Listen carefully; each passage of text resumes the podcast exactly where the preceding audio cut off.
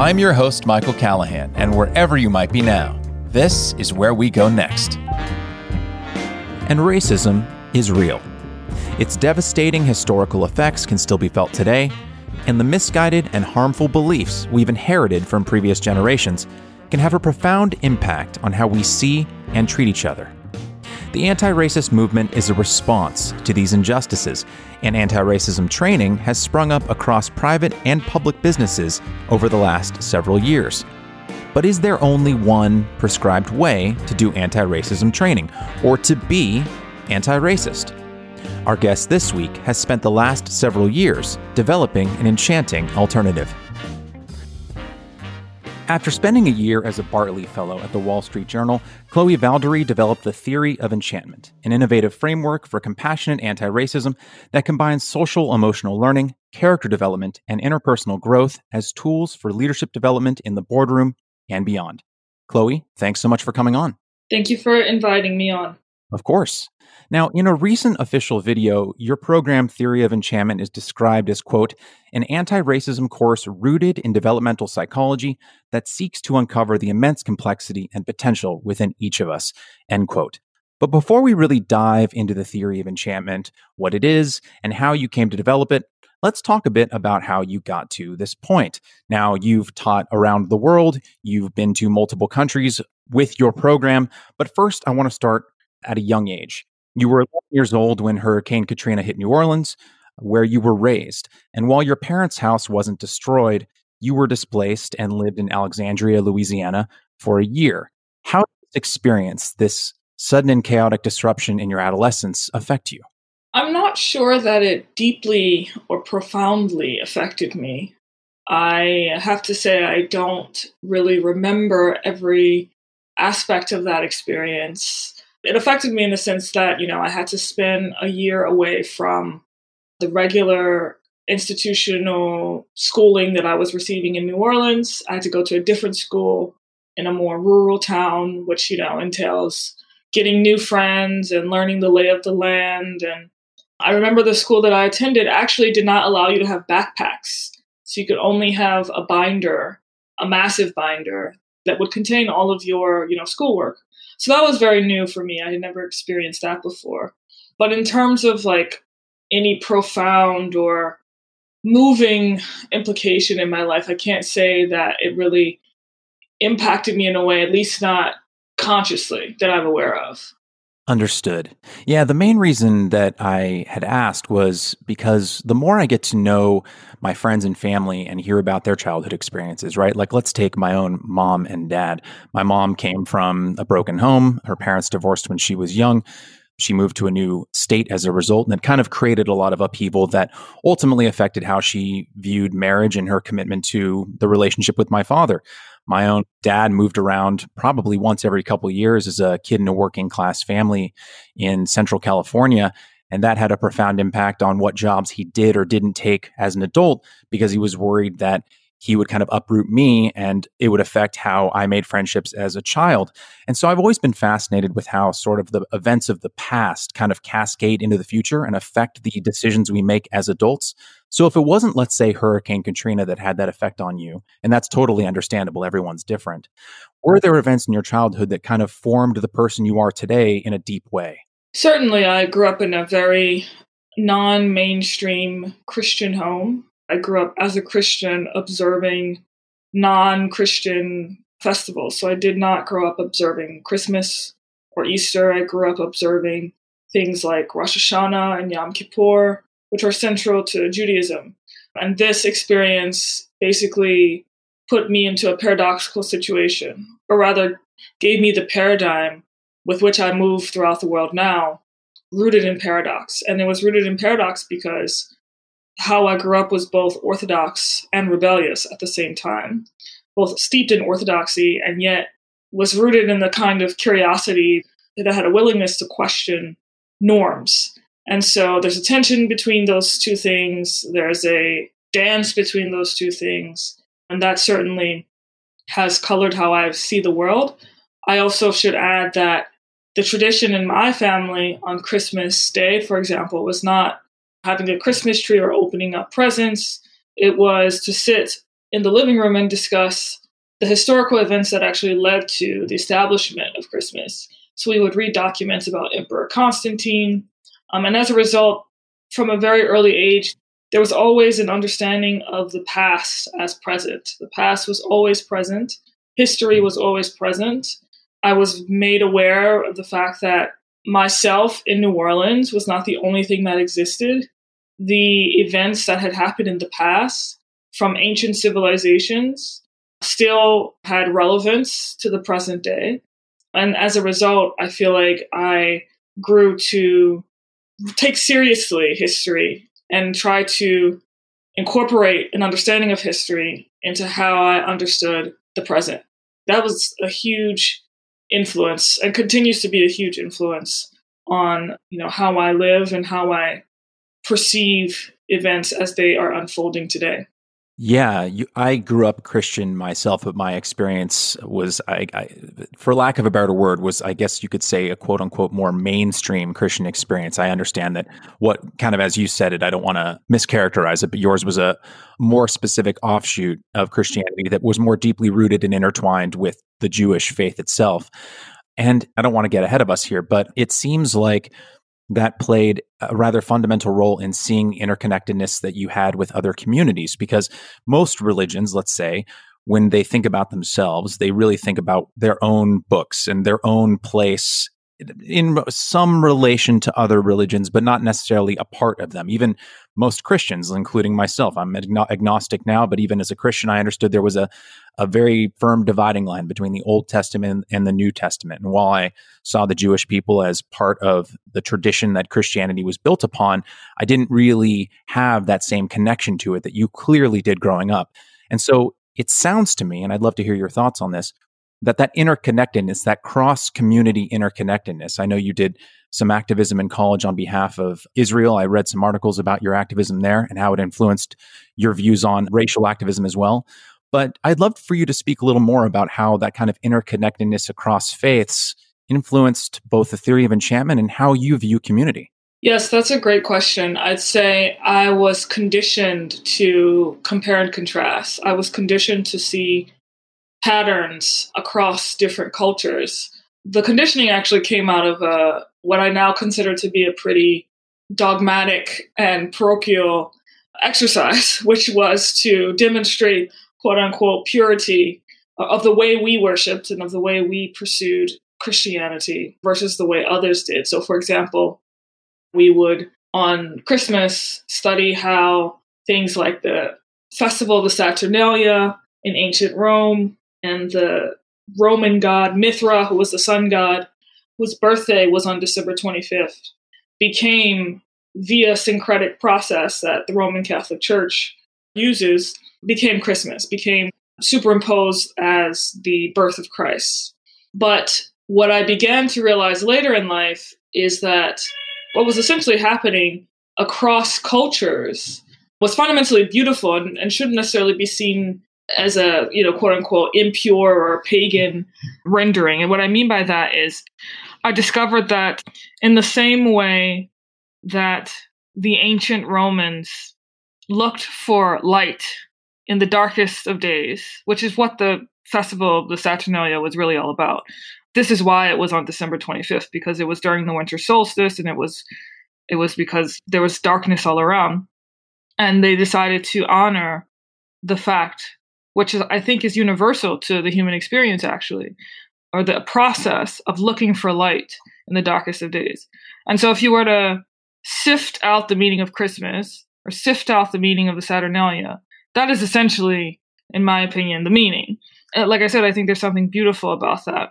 But this led to just the ability to see how different themes are universally repeated across multiple different stories and narratives from multiple different cultures and that have arisen in different times even which is remarkable because it really t- teaches you and teaches us about both the particularities of the human experience and the universalism of the human experience and how that's affected the creation of theory of enchantment or how that's influenced it rather i think can be seen in the fact that we use the arts and we use narratives as a platform to teach people a process of self refinement, a process of self discovery. In the same way, you know, that Joseph Campbell wrote Hero with a Thousand Faces and really demonstrated and revealed a lot of what I'm talking about. I think what I'm trying to do is very similar, but it's primarily in an American context. It's primarily viewing and excavating our pop culture artifacts for the central themes that are repeated throughout them that tell the story of a, of a nation, um, but also they can show individual human beings different values and different principles that we can apply in our lives that will actually help us overcome certain tragedies and inevitable events that arise in life and that are just part of the human condition. Yeah, that's really wonderfully said. I think a focus on kind of the universal aspects of humanity that bind us together is more needed now than ever. So let's just jump into Theory of Enchantment and, and how you kind of came to create it. You graduated from the University of New Orleans with a BA in International Studies, said in, in a recent TED talk from last year that you've always been interested in, quote, teaching people how to combat conflict, end quote. But while serving as a Bartley Fellow with the Wall Street Journal, you realized you wanted to teach people how to love, which, as you note in that same talk, they're related topics, but not the same.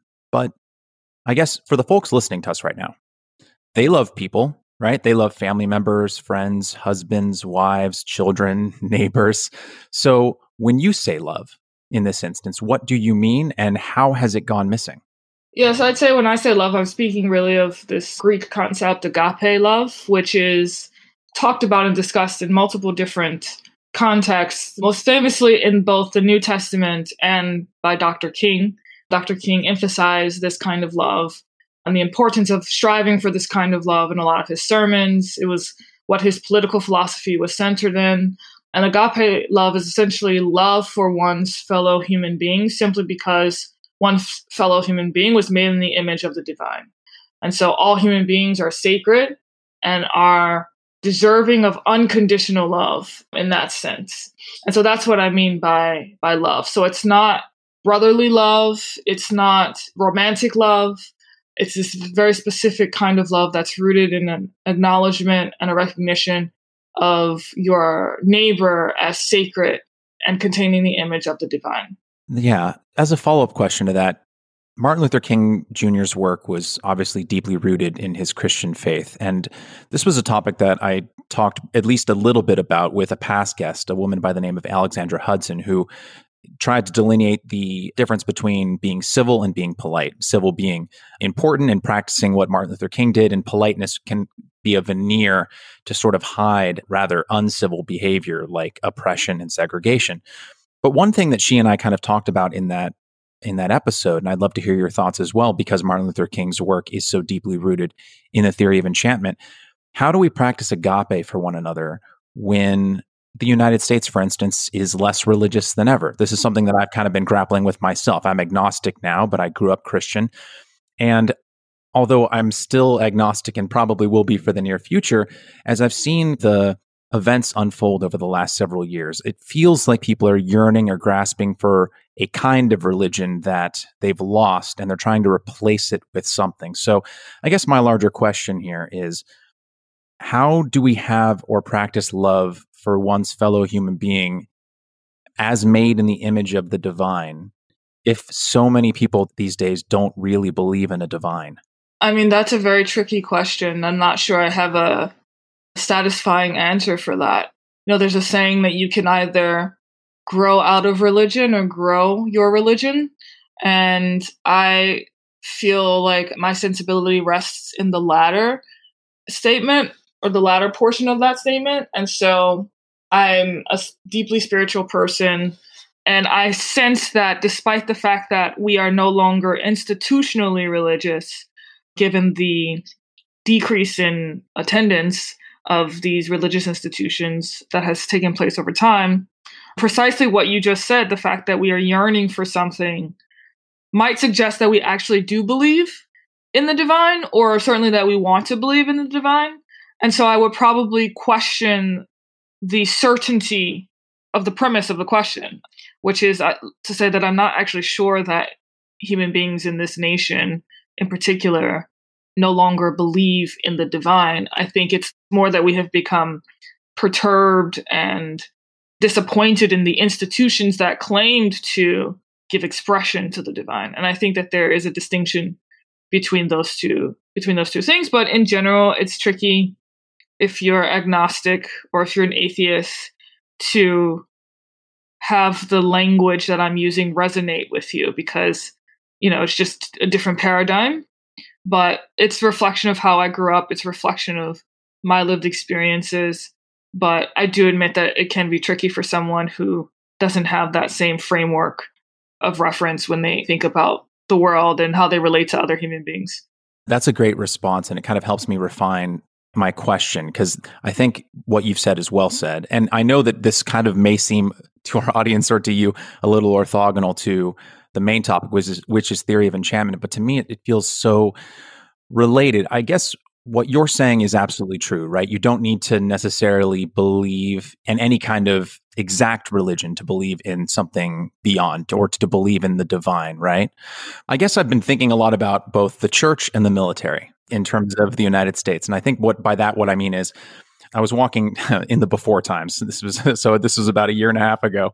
I was walking down Burbank, and I came across a, a, Catholic church. Right now, I didn't grow up Catholic; I grew up Protestant, but church was just letting out. I mean, it was probably, and I live in Los Angeles, so it's already a very diverse place. But but this was a different kind of diversity.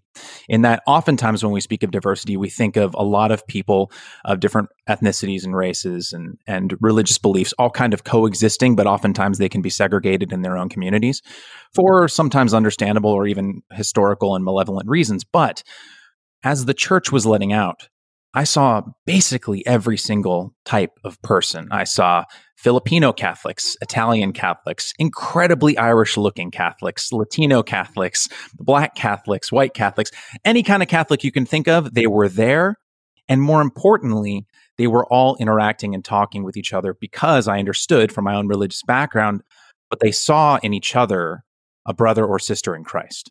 And so, similarly to the military, right? The, the, one of the most diverse places in the United States is the is the United States military, and that diversity is able to work and function because they share a common purpose and a common goal. Now, the military and the religion religion are very different things, but I guess what I'm trying to get at, and perhaps inarticulately, is how do we find a common cause or a common binding glue, I guess you could say, in the absence of an organized religion or in the absence of a war. I guess you could say. Does, does that make more sense?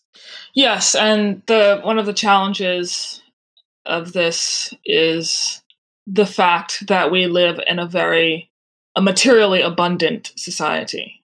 And that paradoxically can actually lead to, I think, although material security, spiritual insecurity.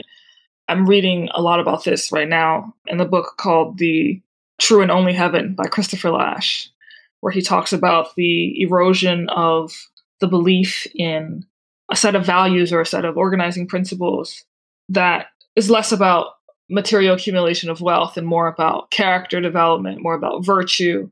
And he talks about how in a society that primarily values consumption, which is what our society essentially sets up as the primary goal in life, you will have a deterioration of even the, the unifying belief that, you know, working on moral character or the pursuit of virtue as a goal to aspire towards. So I think that's one of the challenges here. I'm probably not going to be able to answer answer your question. I'm just going to list the challenges to That's okay. it's a it's a big one. It's more yeah. just been on my mind, and I I just I just wanted your take. I, I know you can't solve the world's problems in a podcast, but I but I do think, and this is why pop culture is so important to me because pop culture is essentially a mirror. It shows us what we gravitate towards. It shows us what we have quasi religious like devotion towards. Um, and this was, you know, the process by which I created Theory of Enchantment was by studying pop culture and and seeing because pop culture shows us what we love. And I thought to myself, you know, well, maybe if I figure out what we're already in love with, then I can use that to teach people how to love. And there are common themes in certain pop culture artifacts, you could say, that suggest a belief in principles that have traditionally been associated with religion in the institutional sense of the word. And so I'm not sure that the culture has become so desiccated that we couldn't resurrect, so to speak, a unifying framework and a vision for society in which people believe in the divine, however, you know, loosely defined, but believe that human beings were made in the image of the divine and are thus sacred, and believe in a transcendent sort of reality that unites us all and that unites us beyond our differences.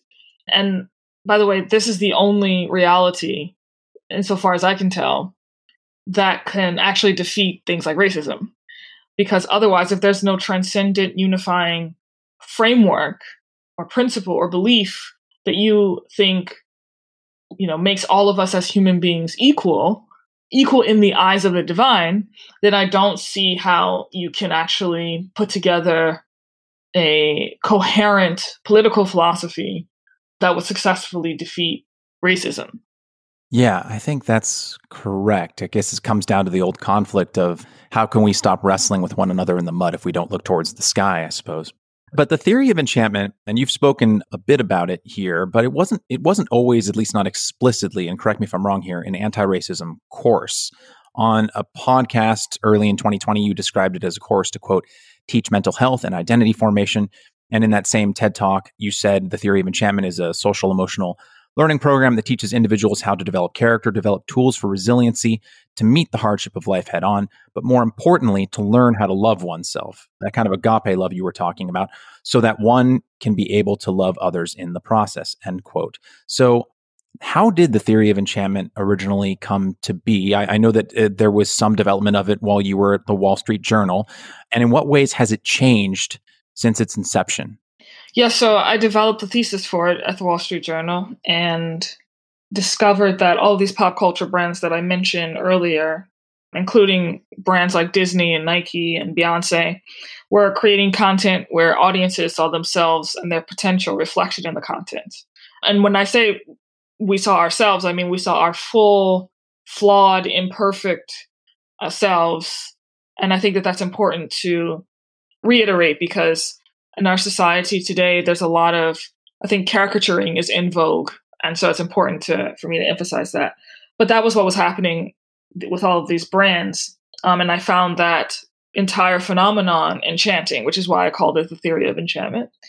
And after I developed this thesis, I toured really around college campuses in America, in South Africa, and in um, Europe specifically still on the topic of international studies, actually. But I lectured on this new idea called the theory of enchantment. And by that time, I had developed three principles for the theory of enchantment. And the three principles are treat people like human beings, not political abstractions. Again, with the understanding that human beings means complex and imperfect and flawed and gifted all at the same time. Number two, if you have to criticize, criticize to uplift and empower, never to tear down, never to destroy. And number three, try to root everything you do in love and compassion. And so I lectured on this for two years, and eventually people were like, you know, this isn't just relevant in the world of international studies, international conflict, geopolitics. It's relevant in the world of interpersonal relationships. It's relevant to social emotional learning and growth in high schools, etc.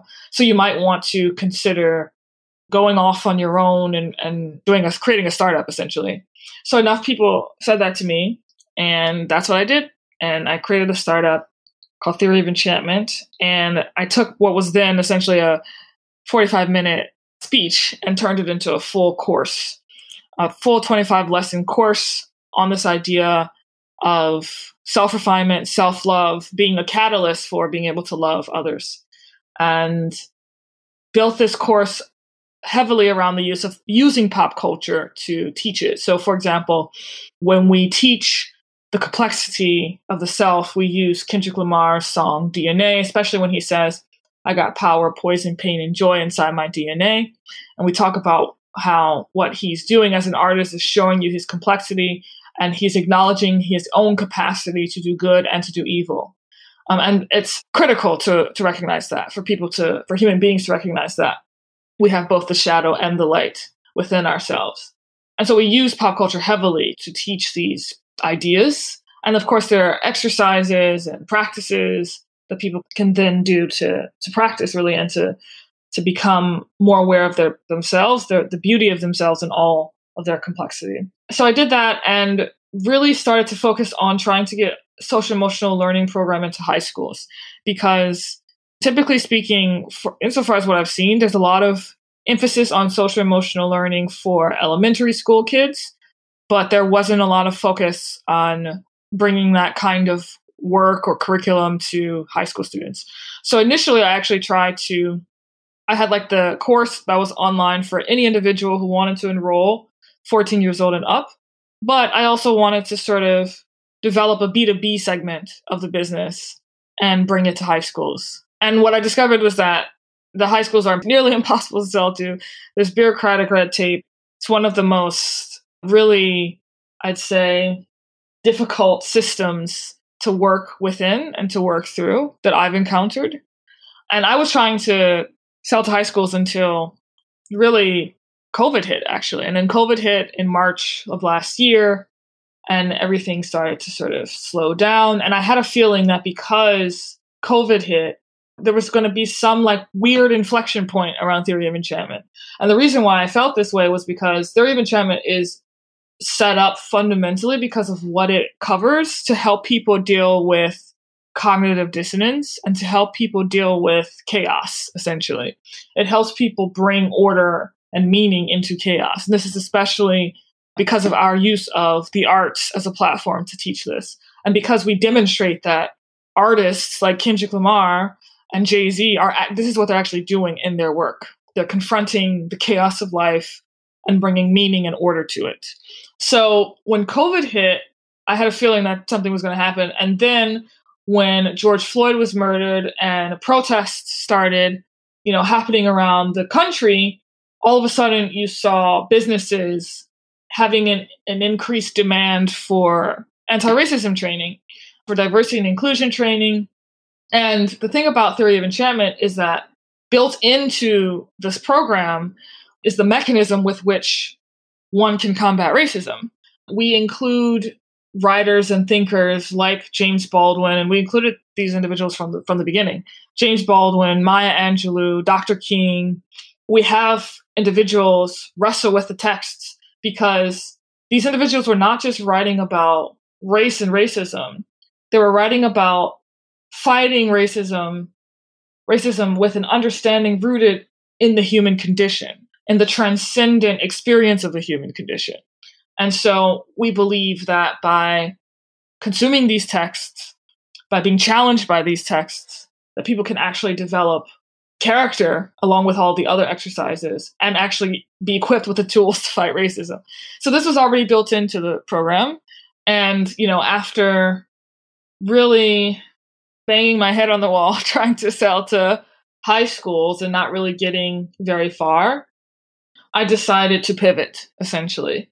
Now, I should go back in a few steps and say that in 2019, I did get the opportunity that I'm really grateful for. I got my first client actually, which was outside of the public school system. It was the Civil Rights Department of the, I think it, it's the FAA, which I think stands for Federal Aviation Authority.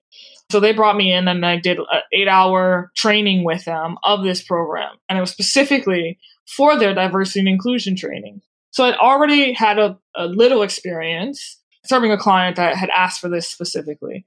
But it wasn't until 2020 that I fully pivoted and started to position this program as an anti racism program and target instead of high schools per se, businesses in general that's a description of the organic changes within how I've marketed Theory of Enchantment. And of course, you know, it's completely unpredictable because who could have predicted COVID? Who could have predicted all these other things that happened after COVID? It's really a fascinating thing, the entrepreneurial experience, because there's so many unpredictable factors that arise and you just have to learn how to pivot and play and be spontaneous and respond to it and I think that there's actually an ethic in that, the capacity to do that. Like that is the artistic, on some level, ethic.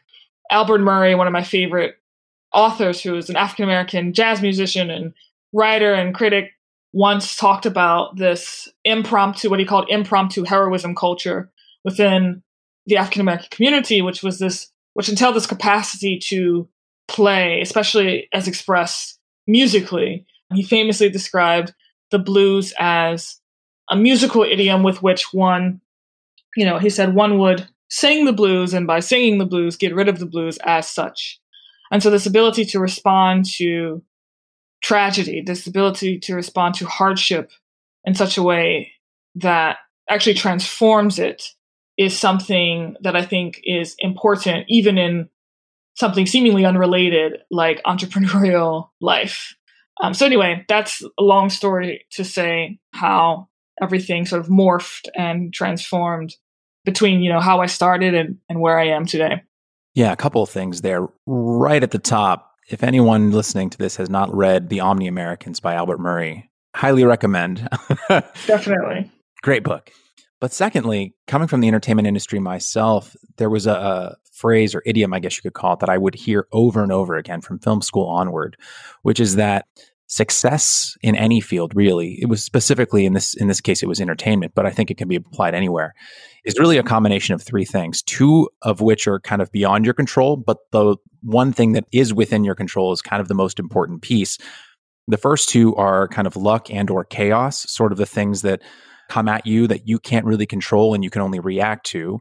Those things can then present opportunity and those are the two things that are kind of beyond your control in some ways. But the thing that is within your control is how prepared you are for when those things happen.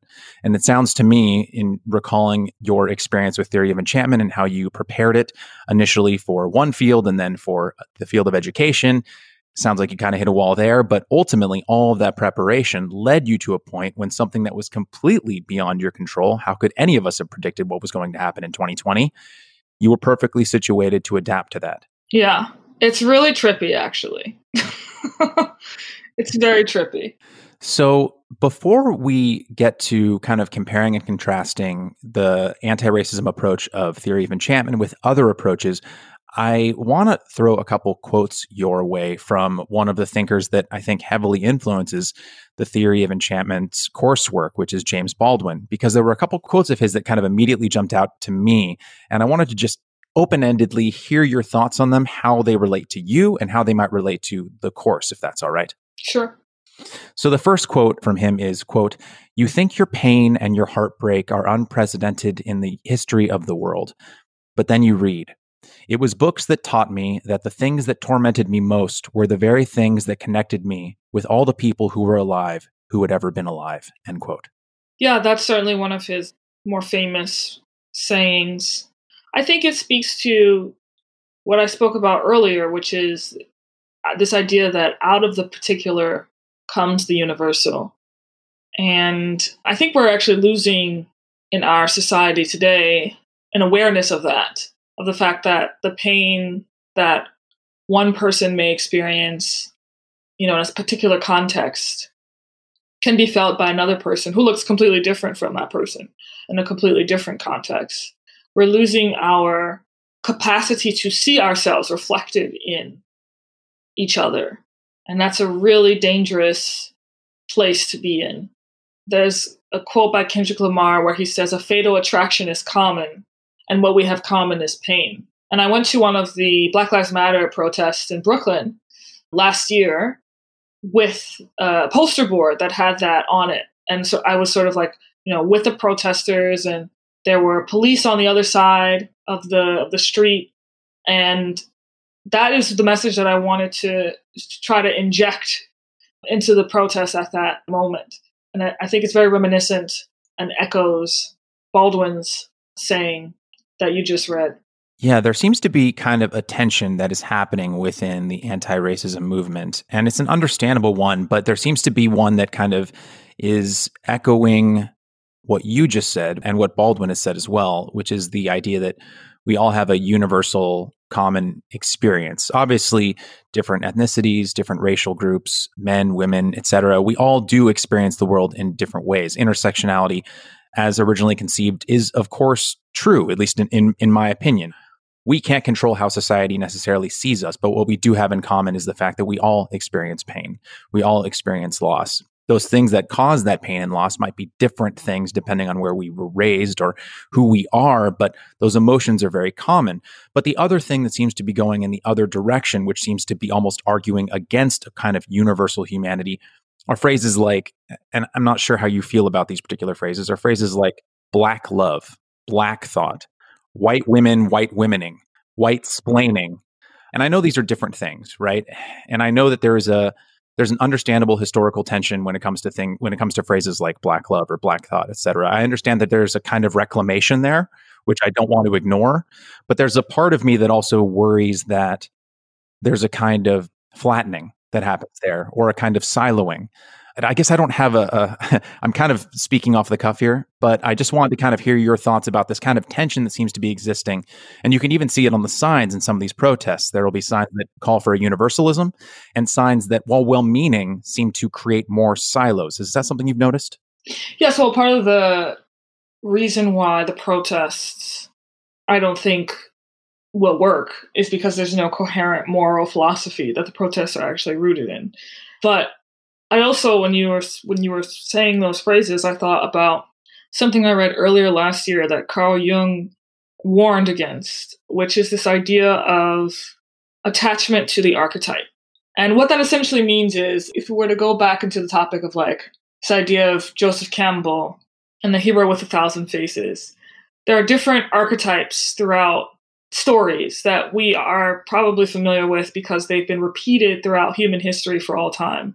So, for example, the archetype of the benevolent mother, divine feminine, or divine masculine, benevolent father, the archetype of the hero, right? These are all like essentially symbols that are recognizable in things like Disney movies, but also ancient stories that we've told each other for a very long time.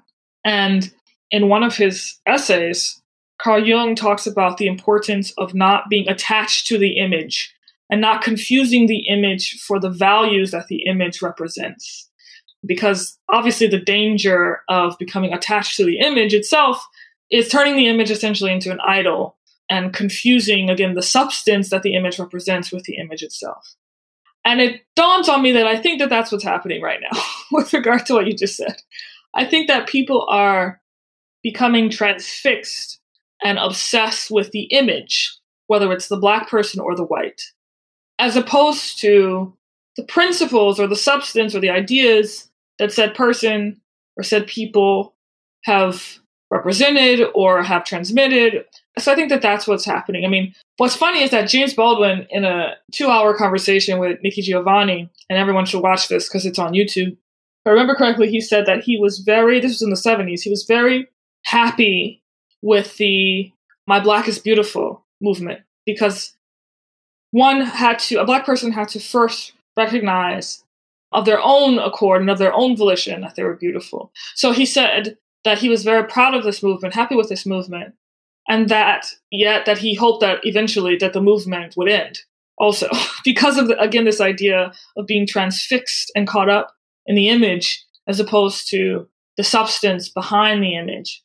And I think that that's actually what's been happening for a long time now, not just last year, I think that people in their conversations about how to combat racism have engaged inadvertently in a kind of fetishizing, turning certain images of certain people or certain people really into a fetish, which is really, uh, uh, among other things, not only just fundamentally immoral, but also a missed opportunity.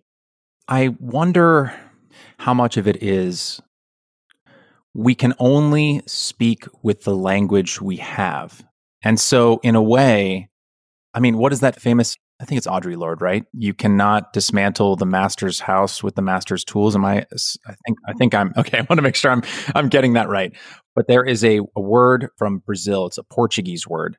I'm probably going to butcher it, so I apologize for my pronunciation to any Portuguese listeners out there. Saudade. It's S A U D A D E. So apologies for my butchering, but this word doesn't exist in English. And what it means is a longing for something that is gone and the sadness that comes with knowing you can never get it back. right? So the reason I bring up this word, it's not really related to the topic at hand, but what it means is is that there's a way to communicate a feeling and an emotion that is fundamentally human that exists in another language but does not exist in mine. And so I wonder if in our conversations around race and identity and belonging and what it means to be black and what it means to be white, even as we try to expand what those things mean, we are in some ways still trying to expand the gates that were put around us by white supremacists like 400 years ago. And so as we try to expand them, it seems like we become more constricted. Yeah, that's interesting. Yeah, I think that people are just becoming far more, like I said earlier, transfixed by images. And especially now that we live in a social media world where there's also this very like dangerous side effect of social media. I'm actually taking a break from Twitter right now and I deactivated my Facebook because I recognize that social media has this weird mirror effect by which people become incentivized to simply seek external validation. And the constant seeking of external validation is actually a trait of narcissistic personality disorder. And so I wonder the extent to which these platforms are actually inducing antisocial behavioral patterns within our species. So I don't know. There's like a whole host of things that need to be decoupled and I think unpacked in order for us to get to the heart of the issue. Yeah, that is incredibly true. I remember I deleted Facebook a few years ago because I found myself getting in these loops of like I could never be present. I would be at a concert or be at a restaurant and like, oh my gosh, like this meal is so it looks so amazing. And in rather and I this is embarrassing to say, but I feel like in order to normalize it, I must confess it. I would be sitting across the table with someone I cared about. And instead of enjoying the moment and enjoying the meal, I would first take a photo and post it to Instagram, right? But for who? Right? Like those people weren't with me. But anyway, that's tangential, but I 100% agree with you. And I'm not sure how we can exactly unwind that clock. But back to theory of enchantment. This is the problem, Chloe, with talking with someone really interesting. It, it creates a lot of garden paths. So it's okay. It's all interrelated. yes.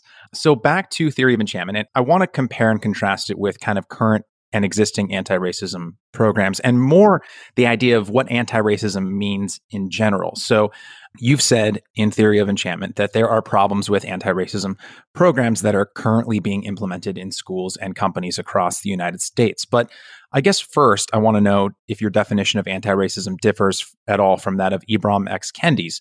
And I'm just going to read his here for any listeners who might not be familiar at least with his definition in his own words. And it is, quote, to be anti racist is to think nothing is behaviorally wrong or right, inferior or superior with any of the racial groups. Whenever the anti racist sees individuals behaving positively or negatively, the anti racist sees exactly that. Individuals behaving positively or negatively, not representatives of whole races. To be anti racist is to deracialize behavior, to remove the tattooed stereotype from every racialized body. Behavior is something humans do, not races do. End quote. Now, I know that in some circles, Kendi is a kind of controversial figure, quote unquote, and I certainly, I personally don't agree with his anti racist amendment idea, but this definition of what anti racism is seems, at least on its face, pretty uncontroversial, even anodyne, you would say. Do you agree with this definition of anti racism as Kendi describes it? And if so, why and where do you think these anti racism programs are going awry? Yes, I definitely agree with that definition of anti racism. The problem is that Kendi later contradicts himself in, in the book and actually engages in the very self same behavior that he condemns in the name of anti racism. So the problem is that the book is incoherent in that it is inconsistent. Um, and that incoherence creates a situation in which the exact opposite behavior is actually taken in diversity and inclusion training programs who cite Ibram Kendi, and they might not cite that passage, but they do cite the passage where he talks about the quote unquote difference between black consciousness and white consciousness. The very use of such language, again, is the complete antithesis of the statement that you just read. And so, in a lot of these training programs, white people specifically are asked to confess. Ibram Kendi also says that confession is the heartbeat of anti racism. And by confession, he means that if you're a white person that by definition you are racist. So white people are asked to confess their sins and seek penitence, essentially. Ibram Kendi also says that anti racism, you can tell that something is anti racist if it is resulting in equity for people of color and generally speaking, people who have been disenfranchised because of racism. Now, the problem with that definition, among other things, is that by equity, he means the material accumulation of capital. This is very ironic because Ibram Kendi claims later on in his book that capitalism is racist and that racism is capitalist. Again, this is another example of the incoherent inconsistencies within the book because what he calls for as essentially a solution or restitution for the problem historically of racism is a fundamentally capitalist solution. It's not, for example, a call to increase wages, right? It's not a call to increase wages for the middle class. It's not a call to decrease income inequality. It's actually a call to make more people who are part of the quote unquote 1%, which is constantly, it's not a, you know, it's, it's a constantly shifting thing. It's a dynamic thing. It's not a static thing, but the call is to actually make more people who are part of the 1% be people of color. That's essentially what he's calling for when he calls for equity and when he says that anything that is anti racist, you can tell it's anti racist because it's resulting in a decrease in material disparity for people of color. And that is not, you know, I've, I've pointed out already the inconsistencies in, in some of his definitions, but that creates a training where, I mean, some of some horrendous things have been happening in schools and in businesses. I mean, I've heard cases where, and Christopher Rufo has done a lot of work uncovering some of this if anyone's interested, but there are schools that are now being sued because mixed race children were essentially told to basically apologize for being white, for being half white or what have you.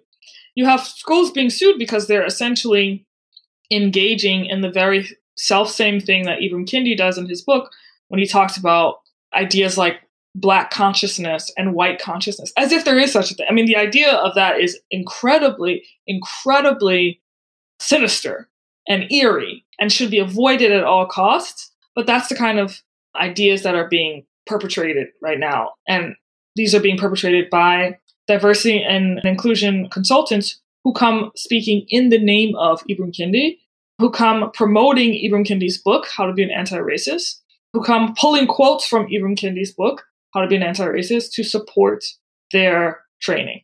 And that is just one example of the nature of the problem because as I'm sure you know, Ibram Kendi has been highly promoted throughout our cultural institutions all of last year. He was named as one of the most 100 influential people in Time magazine. You know, he's been promoted on late night shows and and the like. So it's very very dangerous for people to refrain from actually processing his ideas and understanding where his ideas would go when taken to that logical conclusion. It reminds me a lot of the struggles that I had with religion as I was losing my faith, right? And this isn't any kind of, I don't mean this is any kind of commentary on anyone else who gets value from religion. I went through my angry atheist phase in my 20s. I'm, I'm well beyond that. I, I understand that it has function for people. But what I want to point to is when I was going through my own struggles with it, and I would go to other people of faith or pastors, and I would say, "Hey, like I'm struggling with this, you know, this passage right here, or this, or this conundrum, or this contradiction," and they would point me to a passage, let's say in the New Testament, where they would say, "Well, God, you know, X, Y, Z, so it's okay." But then I would say, "Well, there's another passage that says the exact opposite, so." If God wrote both, then what is true. But I think what happens with the frustration around, let's say, Kendi's teachings and his book, for instance, and I see a lot of this happening online, even in direct conversations with Kendi, not that I've had, but that I've witnessed on Twitter, is he'll quote himself or someone will quote him and be like, well, look, that this is all that anti racism means. But then someone else will quote another passage from his book and that won't be addressed. And so it seems like it's written in a way, and I don't like ascribing motives if I can't prove it. And I don't think that he's a bad person. But I think what it does lead to is these really fruitless conversations where two different people can be quoting from the exact same text, two passages that contradict one another.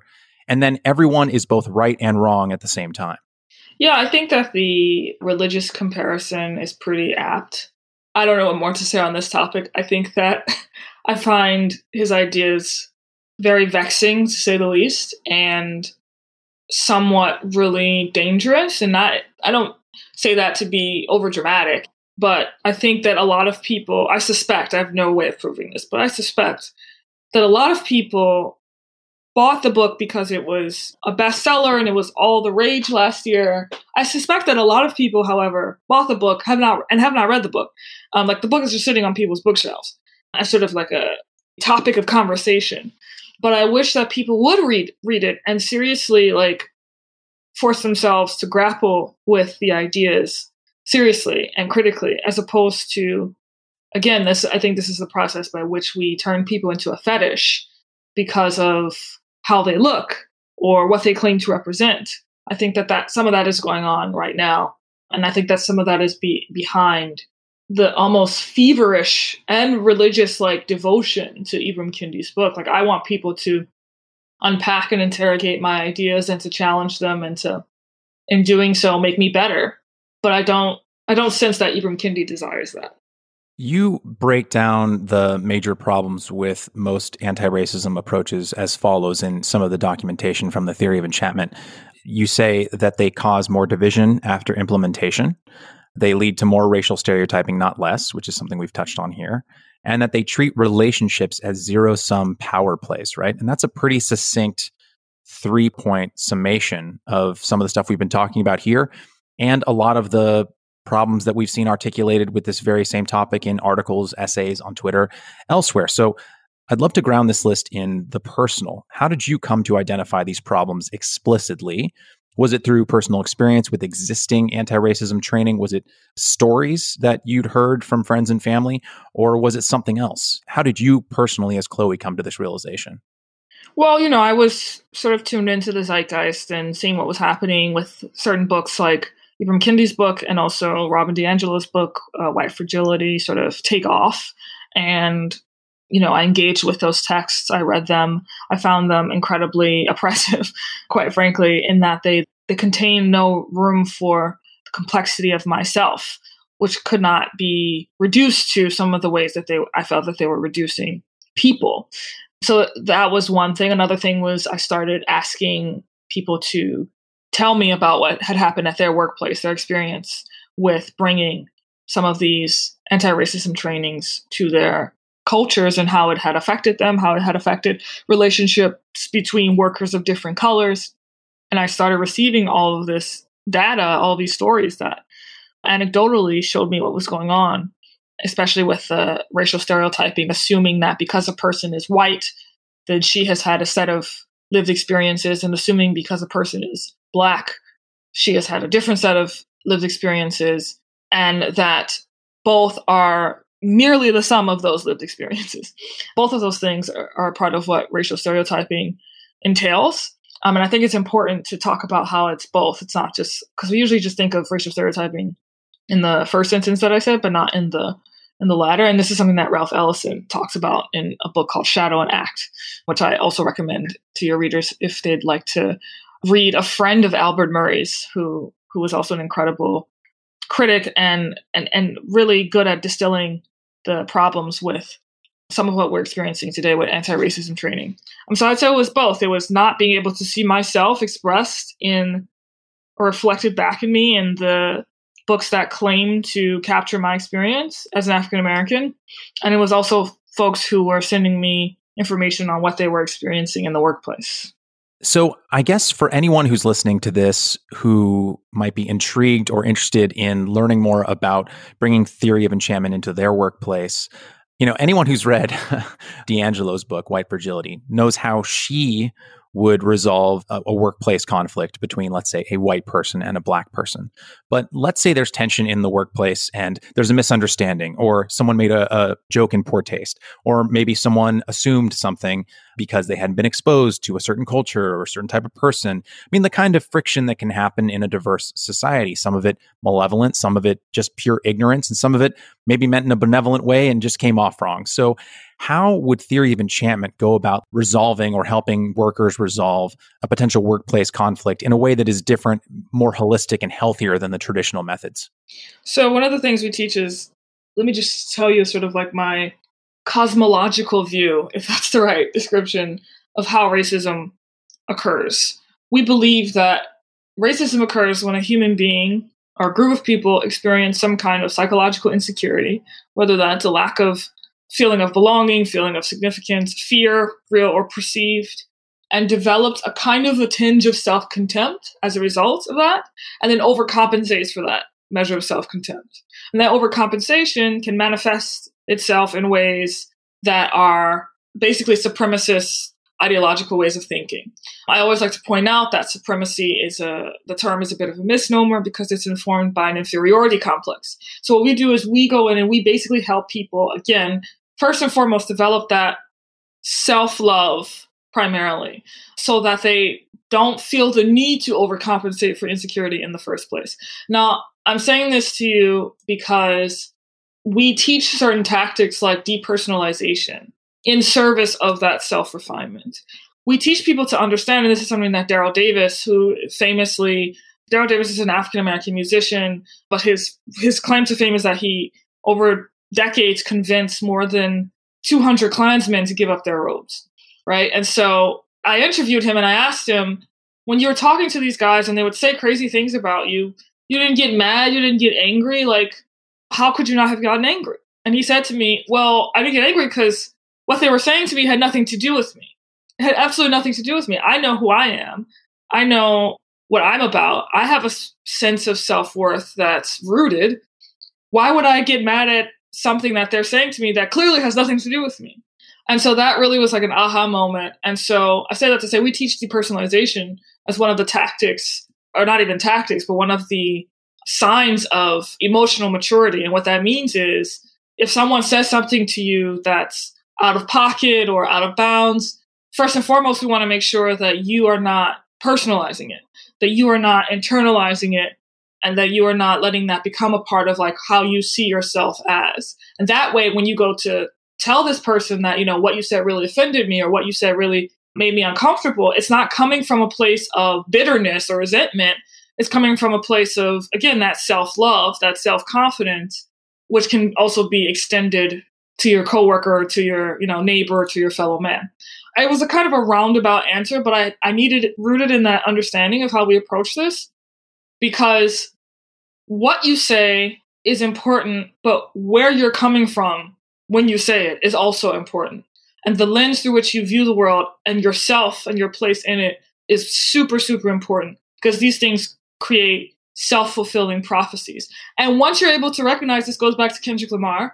Once you're able to recognize your own capacity for good and evil, and in a more practical sense, your own capacity for saying things that are insensitive or offensive, once you're able to recognize that, then when someone engages with you in a way that is the same, you can correct them, but you can still see them as human. You don't see them as like you know, less than you simply because they made this mistake. And again, all this is important when you are calling for accountability because as Maya Angelou said that a person cannot develop character unless they are valued. And so when you're talking to your coworker in a situation where this arises, you have to make sure that you are valued and that you're valuing the coworker as well.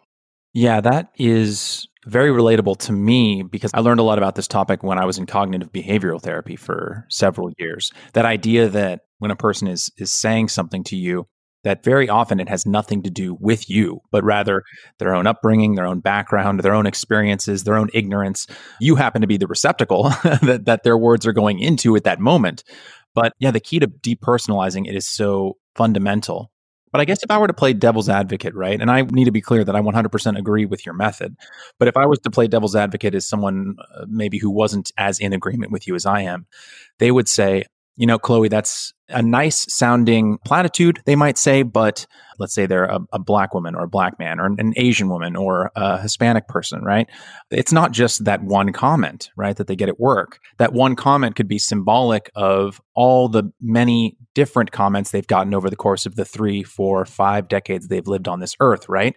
So, I guess I want to try and remain, and I know you are too, but I guess I want to try and remain sympathetic to people who might be a little more wary of that, even if it is ultimately the correct way forward, right? But they might be more wary of that because they would say, it's not that easy for me to depersonalize it when it has influenced every facet of my life when I'm maybe the only black woman in the room, right? Or the only black man in the organization.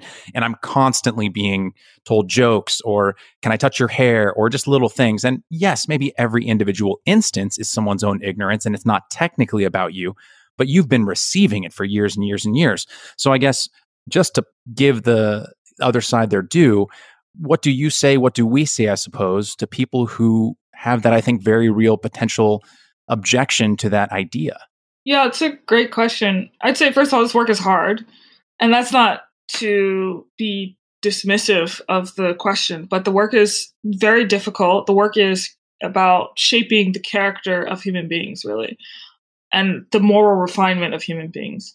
That's number one. Number two, what, what arose for me while you were describing this scenario is the fact that if a person is experience has been experiencing something for decades, the person also has to point out to people when things are are done to them that are unacceptable that it's unacceptable right i mean i i do not believe in what I think has taken hold of some of our ways of thinking these days, which is a kind of a paternalism that makes everyone except for people who are receiving or on the receiving end of prejudice responsible. I think we're all responsible citizens. We we have to be responsible citizens to sustain our democracy. And if someone has been perpetually bothering you for 10 years and you haven't said anything to this person, you haven't communicated anything to this person, then you also have a responsibility to speak up for yourself.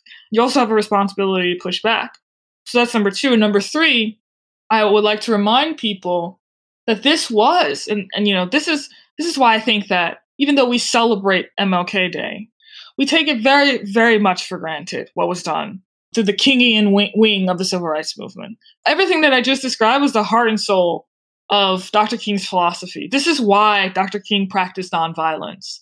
So you want to talk about decades and decades of being called something or joked at at work, and I don't want to minimize that, but this co- what I'm saying comes from a tradition that was created by individuals in a community who experienced lynchings, who experienced slavery, who experienced the daily persecutions that they did living in a society where Jim Crow was the law of the land. And those same people created an entire movement based upon nonviolence. And the reason for that was because of this belief in agape love, was because of this belief that even the oppressor is caught and imprisoned within a prison of their own making. And even the oppressor was made in the image of the divine. And so Dr. King has a great sermon where he said where he talks about the problem with the end justifying the means because he says the means contains the seed that brings forth the end and so the end will reflect whatever means you used so I, I think bearing all of that in mind and keeping in mind that again as a reminder when people went out to desegregate diners they practiced nonviolence before going meaning they literally did these exercises where they had their friends curse at them, spit at them, pull their hair, call them derogatory names, also that they could practice nonviolence, also that they could practice not hitting their oppressor back. Because again, they believed in a moral transcendent ethic that they rooted their entire movement in. And that movement created an incredible, as you know, an incredible amount of legislation that led to the undoing of un- injustice within our society. So what I'm saying as a practice is hard, but I actually don't think it's any more harder, certainly uh, not any more harder compared to what our ancestors went through. And so I think there has to be some sort of, uh, you know, I recognize the difficulty, I recognize the the challenge of it, but I also recognize that I think we're capable of that challenge and rising to the occasion, just as we've done in the past. Even just hearing you talk about it now, I mean, this is and this is a history that I'm already familiar with, but I mean, every time I just hear it, even just hearing you describe about how they would prepare themselves by yelling and screaming at one another and even hitting one another in order just to prepare themselves and to get themselves in that state of mind to withstand that abuse when it was real and not just acted out. The sheer amount of resolve, the sheer amount of conviction one has to have in the face of overwhelming opposition is just something that I think that as a society, I hope we continue to remind ourselves because it's such a monumental feat. And when we look back in time, whether it's a figure like Gandhi or a figure like MLK and his followers, you know, it seems like, oh yeah, of course that that's what had to be done, or that's what, of course they did that. But I mean, just the idea, I'm just picturing people in their living rooms getting ready to go out, knowing that they're going to be spit at just for sitting at a diner and trying to order a milkshake just that idea of people in a living room together preparing themselves for that onslaught by acting it out on one another is really something that should crystallize in people's minds to understand the true monumental achievement that was made in that decade. Yeah, absolutely. And not, you know, of course, not only spit upon, but jumped, beaten with batons, fire hoses, fire hose, in danger, in, in some cases, lynched, right? So they went in understanding that that was a possibility and made the decision to act nonviolently. Yeah. And it does bring to mind that second James Baldwin quote that I, I, left behind, but I just want to bring it back in here because it does tie in very closely with what you said earlier about Martin Luther King, where he says, quote, White people have quite enough to do in learning how to accept and love themselves and each other. And when they have achieved this, which will not be tomorrow and may very well be never, the Negro problem will no longer exist, for it will no longer be needed. End quote. And it goes back to what you were saying earlier about the idea of having a superiority complex comes from a deep place of feeling inferior in some way. Mm-hmm. So that's actually probably my favorite Baldwin quote because it so encapsulates where the theory of enchantment is coming from. And it also is my favorite because I feel like no one knows that quote. like no one knows this quote. Whenever people quote James Baldwin, they never quote this. They, I mean, I tried to, and you just did, but like typically, I never hear this quote, and it's such a fantastic insight into the human condition, and like it totally, he totally understood how things occur and why things break down in human affairs. Yeah, this is why we root our approach to combating racism in self love, because the person who is whole does not gravitate toward the extremes.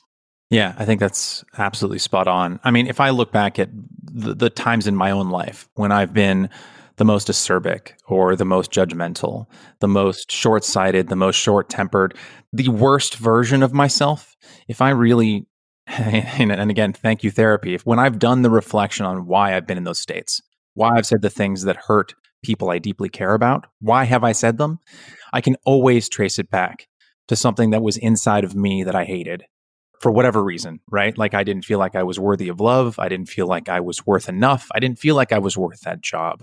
I didn't feel like I was worthy of parents as good as the ones that I had, right? Or the girlfriend who was better than I thought I deserved, right? And that kind of inner pain or inner feeling of inferiority made me bitter and angry in ways that I couldn't really comprehend until I had done the deep introspection into figuring out why I felt the way that I did. And I feel like so much of what we experience in society on a societal level, that anger, that pain, whether it's caused by exterior forces or interior ones, all comes down to a feeling of not feeling like you're worthy enough of love, of respect, of respect from yourself. And that's why that Baldwin quote for me has stood out for as long as it has, because I relate to it, not in its entirety, but I relate to that idea on a very fundamental level. And it's one of the reasons why I have such respect for what you're trying to do with theory of enchantment.